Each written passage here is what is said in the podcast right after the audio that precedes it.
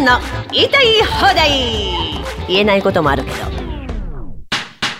今回はですね、えー、第1話、榎本武明についての言いたい放題です。お相手は産経新聞記者の、まだ記者やってんの？はい、あすみません。菅原慎太郎さんと 渡辺博さんです。よろしくお願いいたします。よろしくお願いいたします。えー、お二方ももちろん聞いていただいたと思いますが、はい、えー、第1話は榎本武明のまあ、生い立ちから幕臣になりまして、オランダに軍艦発注して、立派な海洋丸とともに、ね、えー、日本のために働こうと、この海洋丸でもって西洋列強から日本を守ろうと帰ってきたらなんと、大政奉還、ね、江戸幕府がもうなくなっていたというところまででございました。で、それについての、まあ、あの、ことなんですけど、生、はい、い立ちでね、まあ、もともと彼は、あの、武家の家じゃないんだよね。はい。あの、お父様が、函田良介さんが、あまあ、今で言うと岡山あたりか。榎本家の株を買い取って、まあ、武家になった家なわけ、ね、はい、だからまあ、この小栗幸介之助さんに代々江戸幕府に仕えてたこう武家じゃないわけよ。武家さんじゃないという、うん、で、そのお父さんが伊能忠敬について日本全国を回ってたわけよね。それこそ映像、映像も、ね、うん、回ってたらしい。今の北海道も回ってそうそうだからね、小さい頃、あの、後半ね、ちょっとまあネタばらしになりますが、はい、榎本武明って北海道と縁が深くなるわけじゃないですか。はい。でも小さい頃にもう映像の話を聞いてたんですよ、ね、なるほどね。そうそうそうそう。えーで、その、まあ、もともと由緒ある武家じゃないわけなんですけど、はい、彼はまあ優秀、ちっちゃい頃からまあ理髪で優秀だから、まあ、小平校に入るわけですね。はい。はい、うん。で、そこでも優秀だったんだけど、なんと、はい、卒業するときは最下位と。ほう。ね、だったと。だったと。あれ？あれ？途中ぐれちゃったの？って思いますよね。はいはい。普通なら。はい、ところが、ぐれてはいなかった。違う。なぜ最下位になった、はい、まあまあまあまあ、まあ、私の講談でも軽く言いましたけど、はい、要は小平公ってあの幕府のね、はい、塾つの？学び屋だから。育ててるわけですよね。そう。そうそうそうそうそう。勉強させてるそうですそうです。だからまあ今で言うと官僚の息子たちにいい点数を上げまあ、まあ、代々旗本の家で。あ、そうそうそうそう。言ってみれば大名じゃないけども、家臣の中では家柄が、まあまあいいところとか、うん、ボンボンとか、うん、そういう人たちに、まあ、まあ、忖度して、はい、今もそうじゃない、はい、成績ってさ、5は、今5とか言うの分かんないけど、1、2、3、4、5のレベルだと5は何人しか上げられないとか、分かんない、あったのかどうか分かりませんが、まあ、とにかくね、官僚の息子たちに忖度して、そっちにいい点数上げたから、はい、まあ、最下位になっちゃったと。でもやっぱそうすると、本来だと腐りたくなりますよね。でねでも彼は腐らずですね、そういうまあ官僚の息子たちが勉強しないような英語とかジョン万次郎について英語とか、はい、まあいろんな西洋西洋文明とかね科学を学んだわけでございますよね。負けるものかと。うん、でそこでちょっとなんか思い出したのが、はいはいはい、この度、いろいろと賑わしておりますね。え、岸田首相の息子さん、秘書官ですか？はい。はい。首相秘書官になられなられて。この間、えー、いろいろと問題になっておりますが、これ、秘書官って、まずどういうお仕事なのですかね？これですね、秘書官は、まあ、あの、総理大臣の下についていろんな仕事を、うん、まあ、雑務ということになるんですけども、うん、まあ、雑務と一応内閣法で調べてきたんですけどね、はい、あの、念のため、なんか内閣法を見たら、22条に機密の事務を司り、まあ、内閣官房の事務を助けるとかするとか、まあ、そんなようなことをやるというふうに、まあ、曖昧に書いてあるんです。だから、まあ、重要なことをやって、秘密のこともやるんだけど、いろいろ幅広くやるということで、特に岸田首相の息子さんがやられてるのは、秘書官っていうのは、まあ、法律で、法律だったかな、5名で、まあ、8名までいいんで、持てるんですけど、そのうち政務秘書官は大体1人か2人なんですよ。ほぼ一人。これは官僚出身者じゃなくて、まあ自由に大体選ばれる。選ばれる。特別職の公務員なんです。他もそうですけど。特別職の公務員です、ね、特別、これは特別っていう意味じゃないですよ。だからただ、いわゆる官僚みたいに上がっていく公務員じゃなくて、まあ、自由に利用できる公務員ですね。でね、あの、まあ、岸田首相は自分の息子、30歳ぐらいでしたかね、はい、を、まあ、秘書官につけましたけど、これはまあ一般的なんですか、今までの歴代の首相というのはそういうふうにしてたあんですか、のー大体ね、自分のところ選挙選挙っていうか自分のところ国会議員としての事務所の秘書か、うんとかそういうものか、うんうん仲のいい新聞記者上がりとか、うん官僚とか、うんやっぱり親族にする例もあるんですよ。うん。ななきにしもあらず。うん。それこそ安倍晋三のお父さんの安倍晋太郎さんは新聞記者でもあったし、うん。岸総理の娘婿だけど、これも首相秘書官をやってるんですよ。で、福田武雄さんね、うん。もう息子の福田康夫うん首相を秘書官にしたし、福田康夫さんはその息子の今の福田達夫前元か総務会長を秘書官にしたりとか、まあそういう例は珍しくはない。なんかね、私、ある方の、おある方から聞いたんですけど、安倍さんがその、まあ、首相になった時、はい。秘書官、政務秘書官、はい。あの、ほら、弟さんがね、まあ、補佐官ですね、その話は。補佐官か。補。佐官に、あの、ね、あれあの、ですね。ししたらどうですか？っていうふうにね、はい。あの、はい。弟さんの岸信夫さん優秀なんだから、したらどうですか？って言ったら、それはありえませんってきっぱりと安倍さんは言ったと。ね、でなぜですか？って言ったら、それは弟だからですと。はい。なんかその、それだけ身内に厳しいとね。いうことですね。ね。うん。まあ一応、あと外務副大臣にはなりました。まあ、でもそれはあれでしょ、まあ経験積んでからでしょそうですね。あれはあの、その常時人事ってことじゃなくて、あのうんうんうん別ですからね。うんうんうん副大臣人事はあれ、うん総理の直接やるやつじゃないですか、基本的にはね。まあだからね榎本武明さんはいとはまあまあ真逆の翔太郎ちゃんっていう感じですよね。で何ですか？あのパリ行った時にはい。あ外遊あの岸田首相が外遊した時に公用車で観光したん観ですか？光したと。そういうのいいんですか？して。いや、だ全くしちゃいけないでもだだっていうかね何が私不思議に思ったかそんな暇あんのかなって思ったわけよ。ある人もあるしな、ない人も忙しいんじゃいないの？秘書って。例えば芸能人のマネージャーさんとか、例えると、マネージャーって結構大変なわけよ。い。ろんなことやったりして、はい。はい。はい。打ち合わせだなんだね、はい。タレントさん表に出るけど影でさ、はい。はい。全部仕切るのがはい。マネージャーなわけです。はい。それをまあ、首相のマネージャーとすれば、はい。そんな、あの、公用車で回ってる日は、ああるの？なんて。いや、まあ一応観光ではないという、説明にな翔ってるんです。太郎さんと友達だ 友達じゃないですけど、一応立場説明させていただきますと、まあ、身も知らない人ですけど、観光ではないという説明にはなってるんですよね。あの、現地調査というか、なんというかね。あの、まあ、現地調査でいろんなとこはい、写真撮る。週刊新潮によりますと、はい。てってれっててって、あの、翔太郎氏が今月の首相外遊に同行した際、フランス・パリなどで公用車を使って観光や買い物などをしたと報じた。今すごいですね、週刊誌ね。すごい、よく調べてすますね。そうだよ。菅原さんもここにいる場合じゃないよ。調べた方がいいですねそうだよ。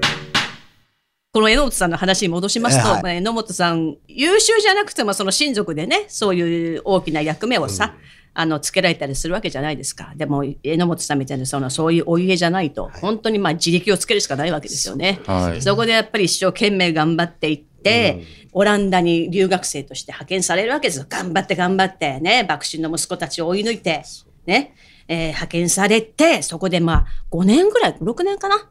で、すんごいいろいろ学ぶわけですね、彼はね。もう本当にもうトップ、トップになるぐらいにもう学ぶわけですよ。で、オランダに発注した、江戸幕府が発注した軍艦、海洋丸とともに戻ってくるんですよね。その海洋丸っていうのは、要は、はいこの頃、まだ江戸幕府ですよね、幕末ですけれども、軍艦っていうことですから、まあ、この、まあ、ペリー来航でもうどんどん、なんだ、西洋列強が、こう、日本に押し寄せてくるわけじゃないですか。開国迫ってね。はいはいもう開国してんのか、この頃。もう、ちょっと危ないぞと。はいね。西洋列強から日本を守るために軍艦海洋丸を作るわけじゃないですか。ね。今、日本は、そういうものしも作れないですね。いや、いや、それは足りない軍艦も作る、軍艦じゃない自衛艦をも作るために、この岸田翔太郎さんのお父さんがですね、うん。安保三文書というものを決めましてですね、うん。安全保障関連三文書、うん防衛費をね、はい。まあ1.6倍、倍増ですよね、いわゆる倍増するという、作れるように、あの海洋丸並みのものを、のの心のこもった船を、うん。気概のこもった船も作ろう、船を、船を作るかどうかわかんないですけど、うんうん。象徴的な意味でね、戦闘戦闘機ね。ええうんうん。武器をね、作るようにしようとうん。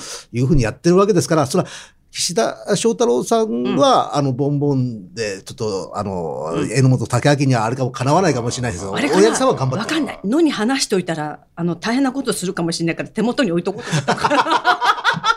変になんかそのニュースになるようなことをされちゃ困るから手元に置いとこうと思ったのかね。だってほら、フジテレビの政治記者にほら、機密、ね、情報漏らしちゃったなんてニュースあったじゃないですか。一部報道によりますと。ね一部報道によります本当かどうかはちょっとわかりませんけど。本当かどうかわでもね、これまたね、あの、我々は情報をもらう方なので、うんはいあの、まあ、あの、バレない程度、あと法律に違反しない程度で情報はいっぱいもらいたいというですね。うんこれはちょっと寂しいことを言うと。まあまあね。まあまあ、それでまあ、民衆にちゃんとした情報を教えていただければあすいいいなと思いますよね。それはちょっとよくわかりません。うん今、ツイッターの方が早くなっちゃう。あ、すみません。頑 頑張りなさい。はい。それでね、そこで思ったのが、本当な幕末って、まあその後新政府との戦いになりますけど、どちらも日本のためを思って戦ってるじゃないですか。はい幕末はね。ところが私ちょっと気になりましたのが、はいこの度あの25日ですか？衆議院のね、代表質問で1、月25日ですね。あ1月25日ね、はいえー立憲民主党の泉代表がですよ。ね。敵基地攻撃は国際法違反の先制攻撃にならざるを得ず、反対の立場。ね。政府の反撃能力も相手国のミサイル発射阻止を目的とするならば、国際法違反の先制攻撃とみなされるなどと批判したと。これどうなんですか？これはあの私、学生時代の専門が国際法なんでうん。言わせていただきますけども、はいあの例えば、うん。どうもあの国は我が国を攻めようとしてると、これ半年以内に来るぞって言った時に、じゃあ今のうちやっちゃえっていうのはうん国際法違反ですよね。うんうんうんうんでも、ミサイルに燃料を注入し始めたら、うん。反撃するのは当たり前じゃないですか。うん。全然違反じゃないですうよ。ん。だから、国私際、法違反じゃないということですね、要するに。国際法違反じゃないですよ。うん。だから、困りますね。こういう人が 野党の代表で、ざ国際法も分かっていないということでしょ？いや、国際法以前うんに人の命を軽視してると思いますよ。うん、だって、そうですね。核弾頭ついたミサイルが飛んできてですね、何十万人も死んでから反撃するんですか、だから死ねってことですよね。そうですよね。極論言うと。まあそうですね。極論に言うとそういうことだと極論、だから国民たちは死んでくださいってい言ってやもちろんう。そう言うと、本人は、いや、そんなことは言ってないだろうと、その前に、そうならないようにしなきゃいけないし、うん外交努力も必要だけど、先制攻撃になると、うん。国際法違反だろうというふうには言ってるんですが、うん。その先制攻撃っていうのをものすごく広く捉えすぎてるんです。そうですね。そってやってくださいよ。ねまあでもさ、本当ここれ言っちゃったらあれなんだけど、はいまあでも国民がだらしながらこういうのが普通に代表やってるわけだよね。今バーって言いいかない。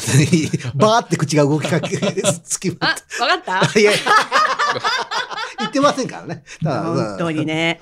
いやいや、これをね、天国の榎本武明さんとか当時ですよ、幕末からね、こう頑張ってくれた人が見たら本当に、ああひっくり返しちゃうね。一生懸命日本のために、ええ。この近代日本を作ってきた人がもう、なんてこ、こんなに日本人が出来上がってしまったのかと、天国で本当にね、涙流してますよねい。や、でもまあこれは国民をバカにした、こんな大雑把な議論をすることは国民をバカにしてると思いますけどね、うんはっきり言って。その本当だよ国。民にもちゃんと税金泥棒だよ、この人たちは。いや、まあ、その、この一点においてはね、まあ、税金泥棒でしょ。まあそんなわけで、あの、本当にもう、もう、まあまあ毎度のことだって感じなんですけど、あはい。は い立憲民主党に関してはね。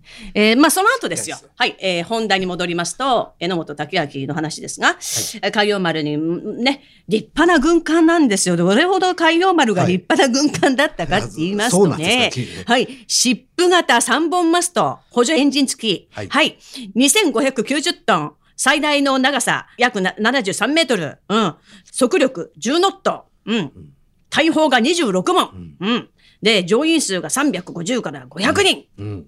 すごいね。いや どの辺がすごいかがちょっとよー、わからな。ないいですけど、きっと立派なんでしょう。ただ、すごい立派だって言われてるんですよね。で、あの、ほら、函館戦争の時に座礁して、まあ沈んじゃうんですけど、海から海底からね、引き上げられて、今ね、復元するんですか？されて、はい。海洋丸公園うんあがあるんですね。ある。私も行ったことないんだ江差けど。でにね。ね、あ、北海道もあ行ったことあるんです。みんなしてる。はい ないネットでネッないですかトで見ました。はい。あの、今のうちに私も言っておきたいなと思います。で、まあ、戻ってきたら、なんとですよ。はい大政奉還。江戸幕府の幕臣で、ね、日本のため、ね、ちょっと不穏な空気になってるけど、海洋丸と共に日本を助けようと、はい守ろうと戻ってきたら、アメリカに行って戻ってきたら、はい。もう所属してる江戸幕府がもうなくなっていたと。はい。これね。例えば渡辺さんとか、ね、はい。菅原さんはいがね、社を挙げて、産経新聞社を挙げて、はい。代表として、はい。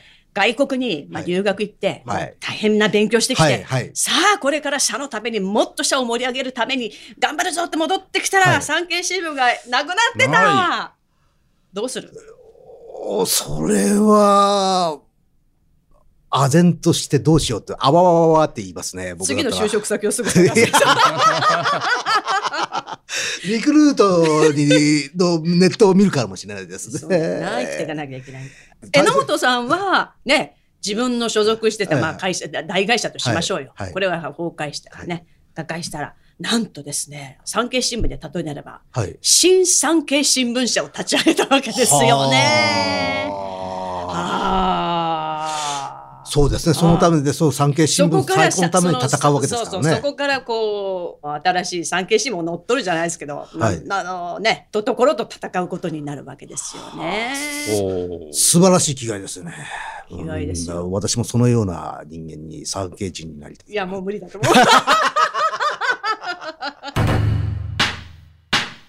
はい。ということで、えー今回は第1話の言いたい放題でございました。えー2話の講談はね、ここから函館戦争、そして、えー函館戦争負けて、ああ、その後どうなるのかとなりますが、第2話もあ楽しみにしていただきたいと思います。今日もご清聴いただきましてありがとうございました。お相手は産経新聞記者の菅原慎太郎さんと渡辺博さんでした。ありがとうございました。